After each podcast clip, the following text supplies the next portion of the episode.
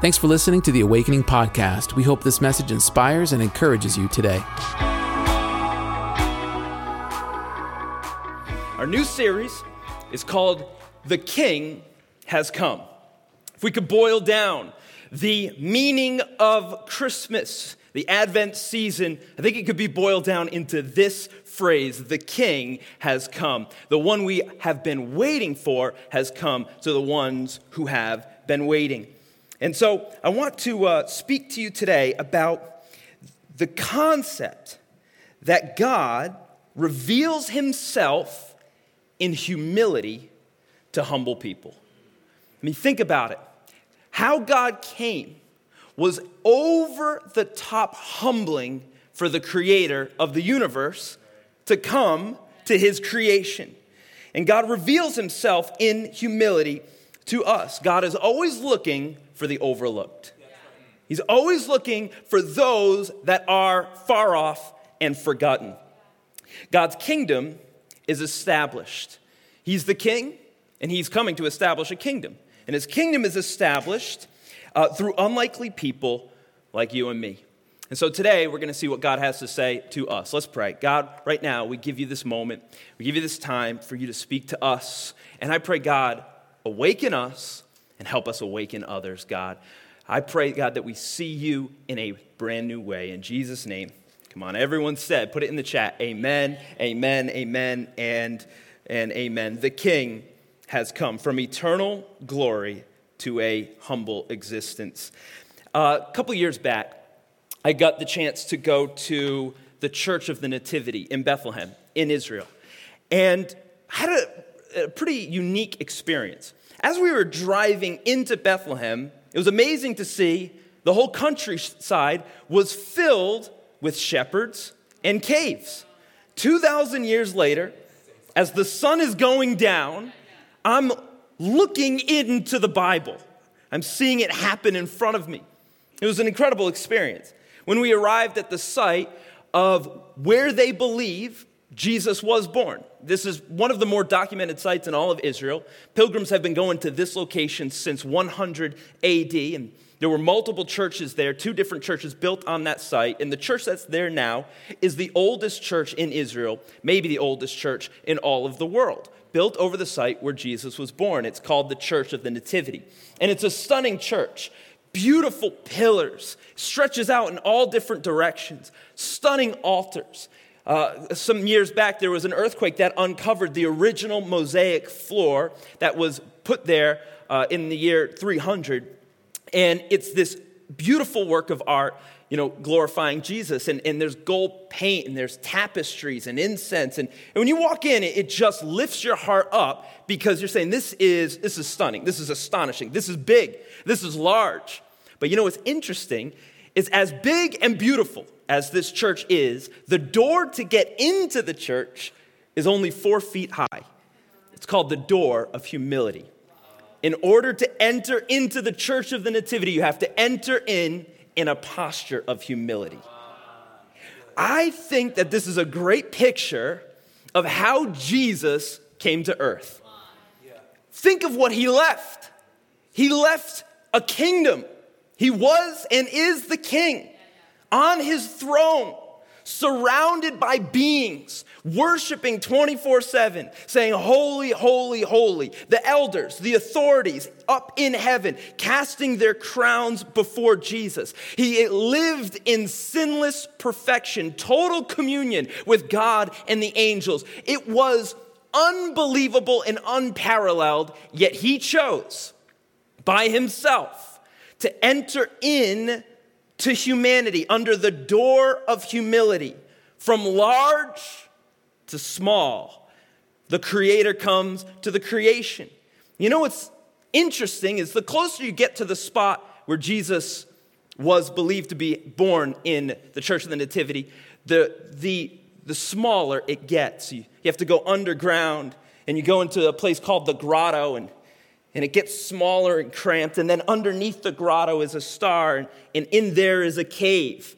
And if you want to see where they believe Jesus was laid, you gotta, you gotta get there on your hands and knees. It's a procession of humility. And this is what Jesus did by coming to earth. He, he came through a procession of humility. And he came to establish a different kind of kingdom than anyone has ever seen established before. Kingdoms were established out of power, out of might, strength, economy. But here, he established his kingdom out of humility.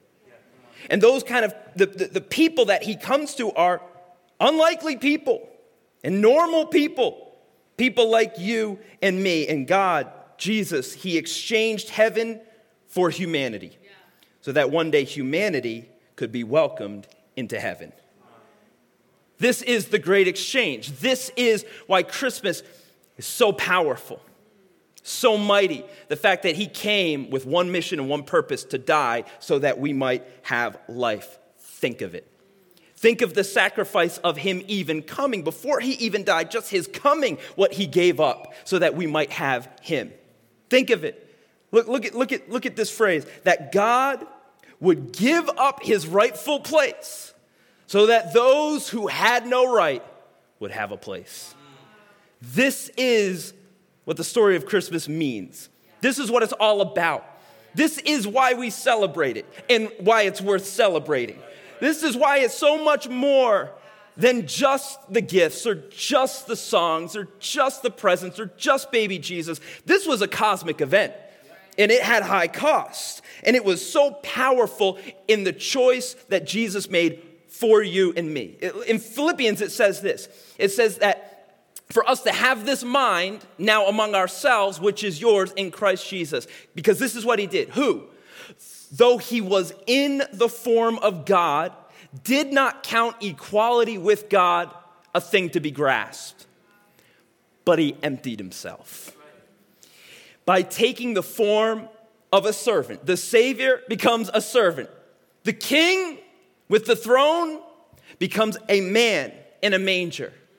Being born in the likeness of men and being found in human form, he humbled himself by becoming obedient to the point of death, even death on a cross.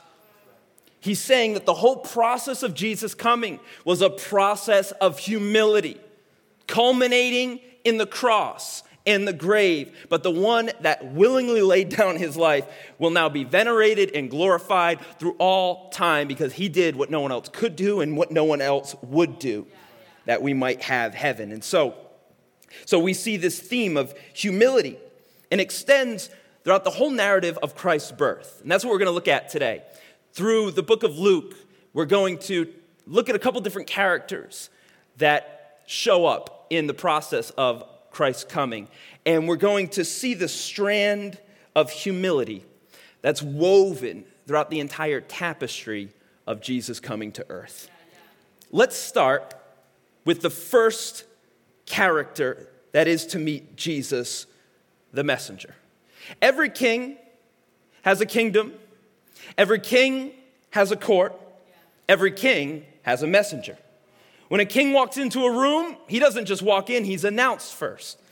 When a king comes into a city, he doesn't just waltz in, he doesn't just show up, it's never undercover.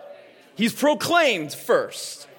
There is trumpets, there are sounds, there are proclaimers, evangelists, people that go forward and say, Make way, the king has come. Here we meet the messenger, the one that's meant to go before the king. And where do we meet him? What is his name? His name is John the Baptist. We meet him in Luke chapter 1, verse 41.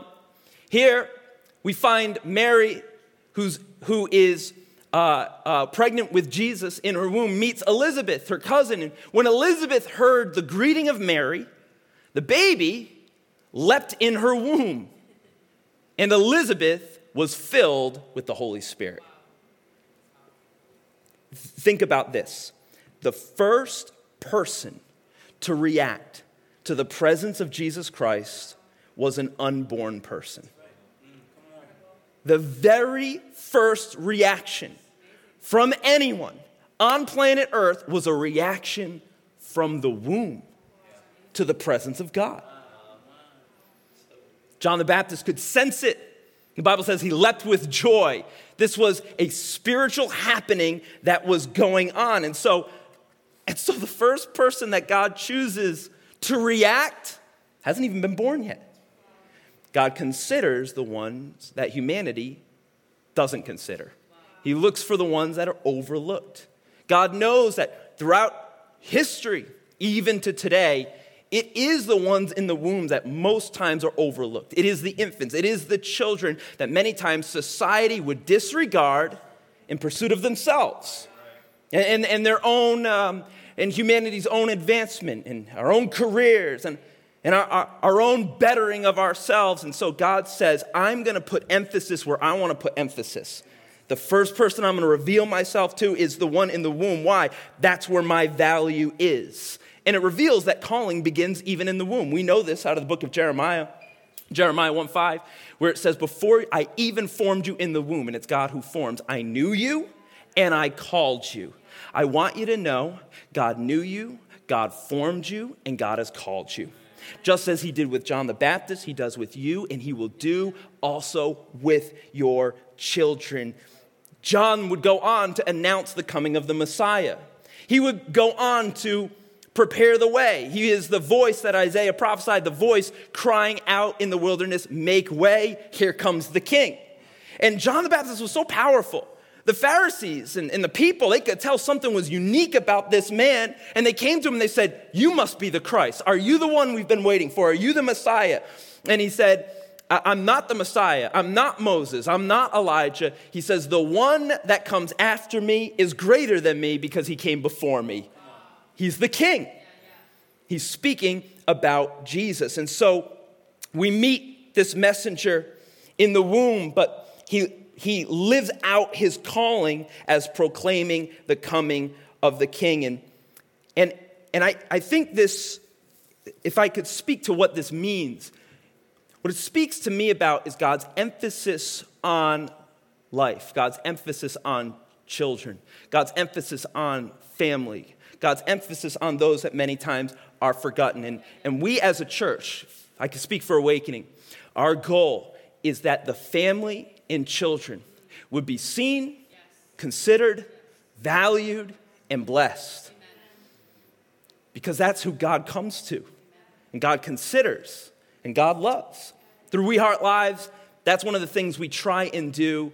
Every month, we do a different event to bless the families of our community that are in need to be blessed, that the children might not be forgotten. This year, we're doing something really unique. We are buying presents for the children of those in prison. Here in our local prison, we have gotten connected with them. That's been on our heart for quite a while.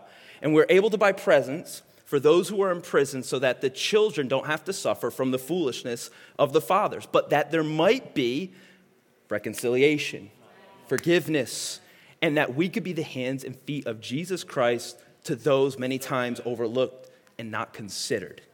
That's what the church is called to do. But fathers, you're called to consider and to commit to that child. You're called to consider that child's mother and commit to her, and together raise them in the way of God. Why? Because God values them. I pray that you don't commit or consider your career greater than that child. I, I pray the value gets put on them first. What am I saying? I'm saying men are called to raise sons and daughters. Men are called to be responsible. We're called to give our very best to our families, not our leftovers. Why? Because the first person that God comes to is them. So there are our number one. Mothers, I want to encourage you trust God with your children. And I know many times, eh, looking around in society, you might say, what, What's going to happen with them? Can I encourage you? Trust a good God that He's looking at your kids from the womb all the way through. He considers them, He knows them, He loves them. He's called them, raised them in the church, raised them around God's people. And I believe that God will not allow them to fall by the wayside as long as they have a praying mother. Be praying for your children, be committed to your children, raise your children. And, and let me add one other thing to the parents. Don't ever be afraid to change as you as God reveals himself to you.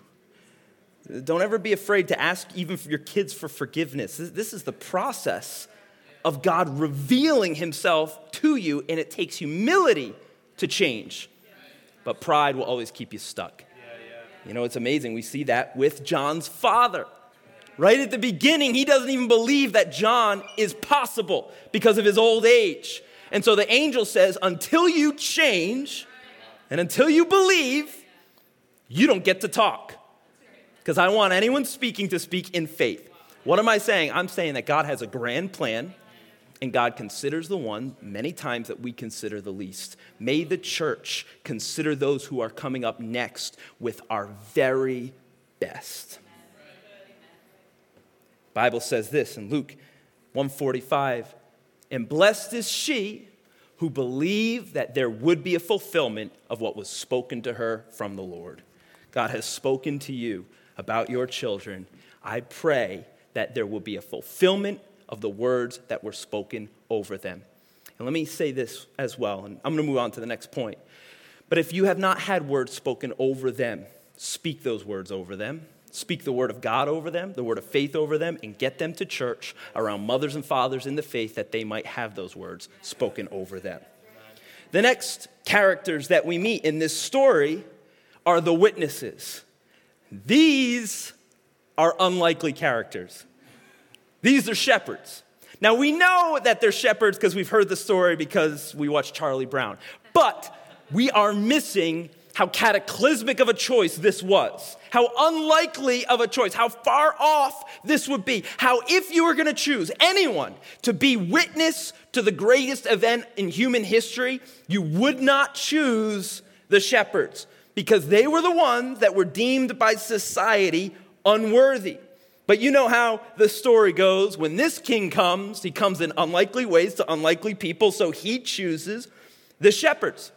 These shepherds are off in a field, and all of a sudden the angels show up, and, and it is a um, it, the portal to heaven opens, and the, the, the angel armies and the, the, the choir of heaven shows up, which I mean must have been mind-boggling to these shepherds. Just absolutely un. They've never even seen LED screens, and now all of a sudden they're looking at heaven. This is unreal. And then this is this is what the word says.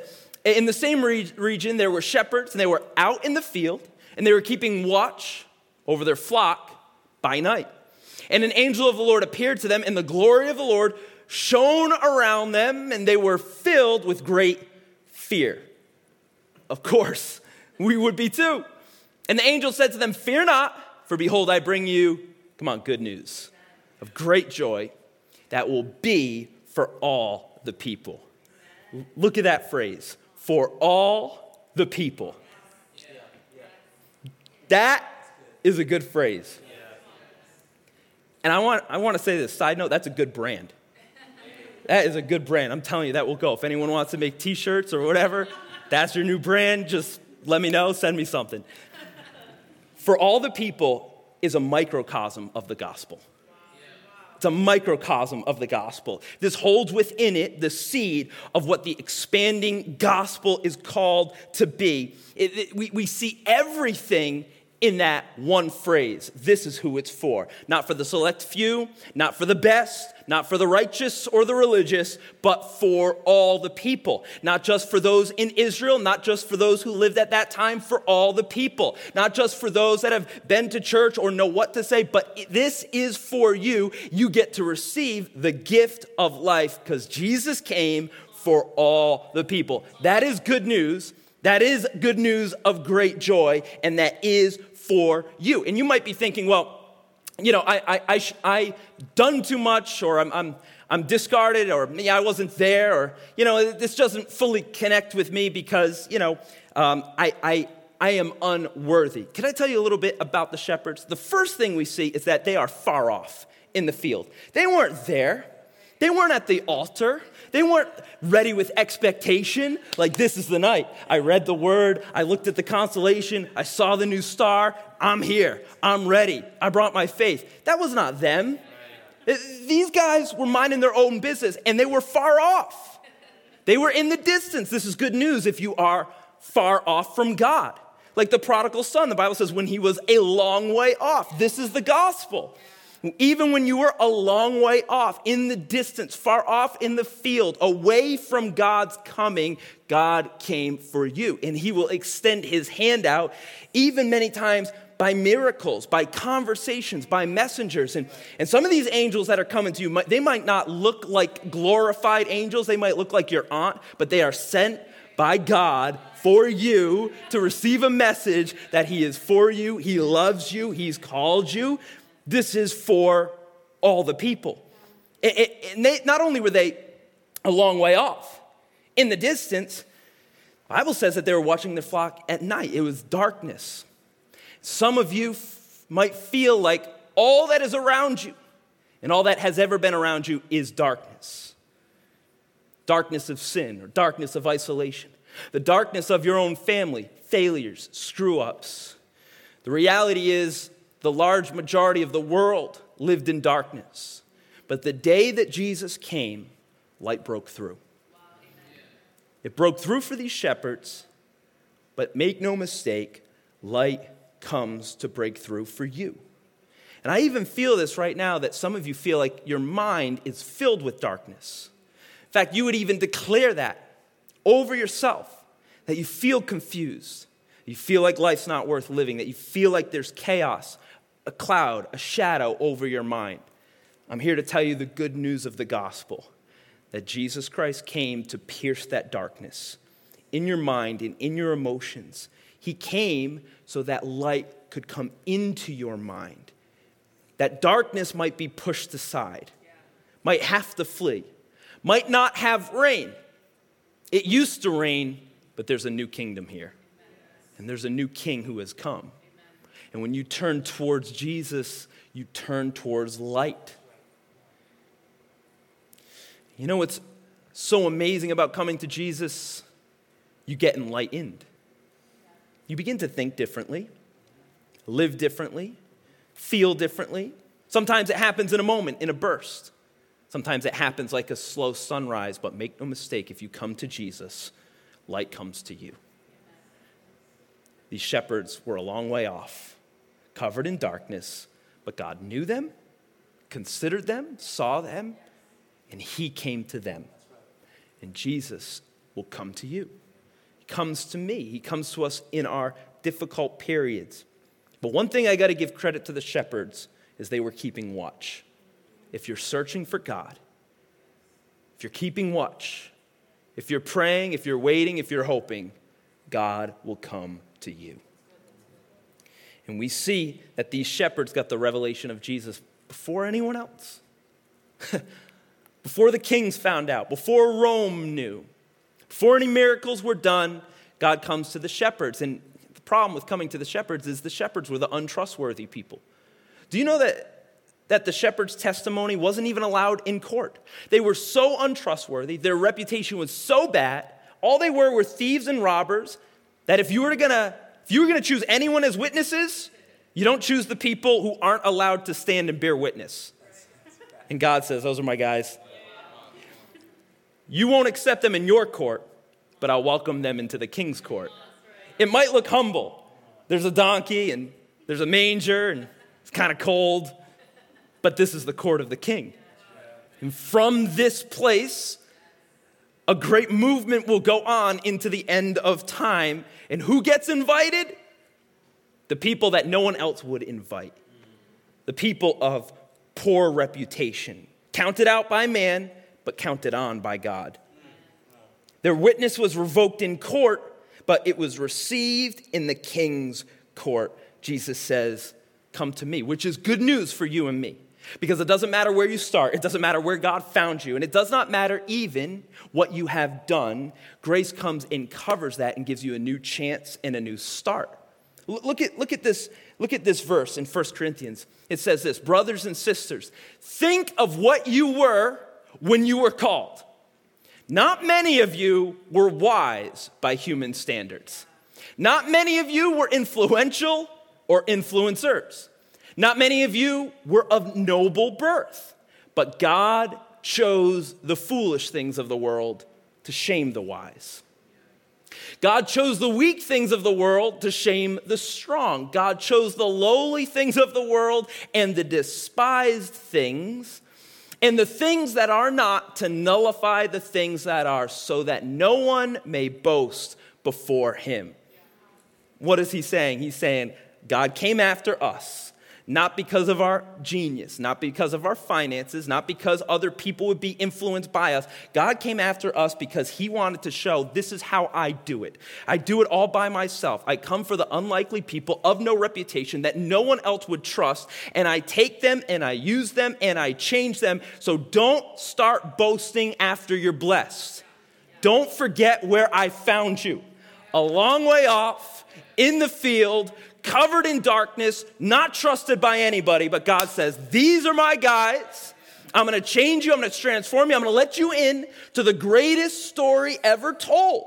And just because you weren't there that night does not mean you're not invited in to that moment. God says, I'm coming to you. And, and even more than that, God says, and by the way, I'm gonna become like you. I am the good shepherd. I am the one that will lay my life down for my sheep. In other words, I'll not just rescue you, I'll change who you used to be. I'll recover your reputation. I want you to know today God's desire is to reveal himself to you. God's desire is to reveal himself to you so that you would know God, that God would know you, that you'd have a relationship with God, that it would be real and that God would begin to change you from the way that He found you. And there's hope in that. Let's look at one last cast of characters in this story of Christmas, who God reveals Himself to. At this time, Jesus has been born, and it was customary for the Jewish children to be presented at the temple after eight days. And so they bring Jesus into the temple, and there they meet two people One's name is Simeon, and one name, one's name is Anna. These are the servants the messenger, the witnesses, and here are the servants. Can you see that God is he's building out like a court as if they're as if he's still the king? Here's the proclaimer, here's the nobleman to witness, the shepherds, us. And then he says, and here I'm going to bring the servants, the, the prophets, the seers, the ones that would come and speak over children when they were born in the court. But you know what's interesting is he doesn't bring in the high priest. Isn't that who you would bring? He doesn't bring in the nobleman, he doesn't bring in Herod the king. He doesn't bring in those of stature. He doesn't bring in the Levites, the Pharisees, or the Sadducees. God brings someone named Simeon to Jesus someone named Anna. And these were two that were dedicated to God. They were unknown by anyone else around them, but they were known by God. And they were brought to confirm what God was doing um, throughout history. And, and these, I, they were given this privilege, I believe, because they were expecting to see God. I think there's something powerful that happens when you begin to expect to see God. That's faith, and that gives God something to work with. And, and, and look at this verse. This is what Simeon, Simeon takes the child in his hands, and now he prays this prayer. He says, Now, Lord, Lord, now you are letting your servant depart in peace according to your word. God had given him the word that you will not die until you see the Messiah. And he says it's been fulfilled. For my eyes have seen your salvation, that you have prepared in the presence of all peoples, a light for revelation to the Gentiles and for glory to your people in Israel. What Simeon is doing is he is confirming that Jesus came here to bring salvation and to bring light. Um, my point here, I think, is really simple. But, you know, I want to encourage those of you that have been serving God for a long time to stay faithful long enough that you might see salvation. Stay faithful long enough that you might see God's word confirmed in your life. Simeon is an old man. Anna is 84 years old. The Bible tells us at 84 at a minimum. She was 84 at least. But the translation might be that she was even far older. And, and the Bible tells, even at this old age, all day she came to the temple, she prayed, and she fasted, waiting in expectation for the revelation of the Messiah. So, so you have these people that have been faithful through generations. And there were people that had been faithful and died off and still didn't even get to see Jesus. Yet their faithfulness was like a wave crashing into the next one. And, and here comes these two that are of an older generation, but they get to see, they get to see what they had been hoping for and praying for and fasting for and waiting for. I just want to encourage you, if, you've been serving God for a long time, stay faithful long enough for you to become fruitful. Be, be faithful long enough for your eyes to see what your heart has hoped for. God is a good God. And if your desire is to see God, experience God, God will show himself to you. Remember what Jesus said in the Beatitudes? Matthew 5, he says, Blessed are the pure in heart, for they shall see God. The servants get to see God. The meek become part of the kingdom. And this is what Jesus came to establish. In the book of John, chapter 1, uh, speaking about Jesus is coming, it says this the true light, which gives light to everyone, was coming to the, into the world. He was in the world, and the world was made through him, yet the world did not know him. The world did not recognize him. He came to his own, and his own people did not receive him. But to all who did receive him, who believed in his name, he gave the right to become children of God.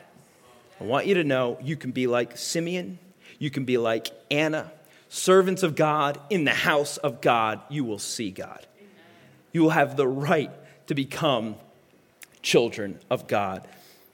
He comes to accept you, to change you, to bless you. But my question for you today is do you desire to see God? Do you have that expectation? He came to reveal himself, but so many people missed it and stayed in darkness. So many people that achieved much in their life missed the thing that was really going on in that time. I pray that's not true of us. I pray you and I are ones that will be faithful for a long period of time in the house of God. You know, I just think about so many different people have been faithful in this house, and I, I see the generational blessing beginning to build, and it took a long time. But see, that's how God works. God works generationally, and, and He works through Simeon and Annas and shepherds and It's, isn't it cool? From an unborn child in the womb all the way to this old man and old woman that have lived out their entirety of their life, God says, I came for all peoples. Yes. Amen. Amen? He's a good God. He reveals himself in humility to those that are unlikely. And he desires to reveal himself to you today. Whether you've been saved for one day or for 10 years, he desires to reveal himself to you today. I would encourage you, begin to pray that way. God, will you show yourself to me? He'll be faithful. Maybe you feel like, nah, I'm, I'm like the shepherds, I'm a long way off. I've made too many mistakes. If you pray this prayer, Lord, will you reveal yourself to me? I want you to know He will be faithful and He will show Himself. Light will invade the darkness of your life, and He will reveal Himself to you. But make no mistake, he, He's going to come in humility. In other words, He might not come the way you expected Him to come, but He will come. Stay open to God. Stay open for Him to come and touch your life and change your life. That simple prayer might change your life. I would encourage you, open up the Bible. Today we went through many different chapters. Read the book of Luke. Read the story of Jesus coming to the earth, and I believe it will begin to change your life. Download the Bible app. We've got devotionals on there. You can search Awakening and just begin the journey of following Jesus. And one last thing I would encourage you to do reach out. If you know a Christian and you need your life to get right, reach out to a Christian. Find a good church. If there's no one around you, reach out to us. We want to connect with you and we want to begin to move you into a real relationship with Jesus. He came to earth and left all because he wanted you to be a part of his kingdom. It's so incredible. It's an honor to be a Christian, it's an honor to follow Jesus. I pray you see this incredible Christmas story through a new perspective of what Jesus came to accomplish. And make no mistake, he still wants to accomplish through you. Thanks for listening to the Awakening Podcast. We hope this message has encouraged you. If you want to learn more about our church, visit us online at awakening.global. We'll see you soon.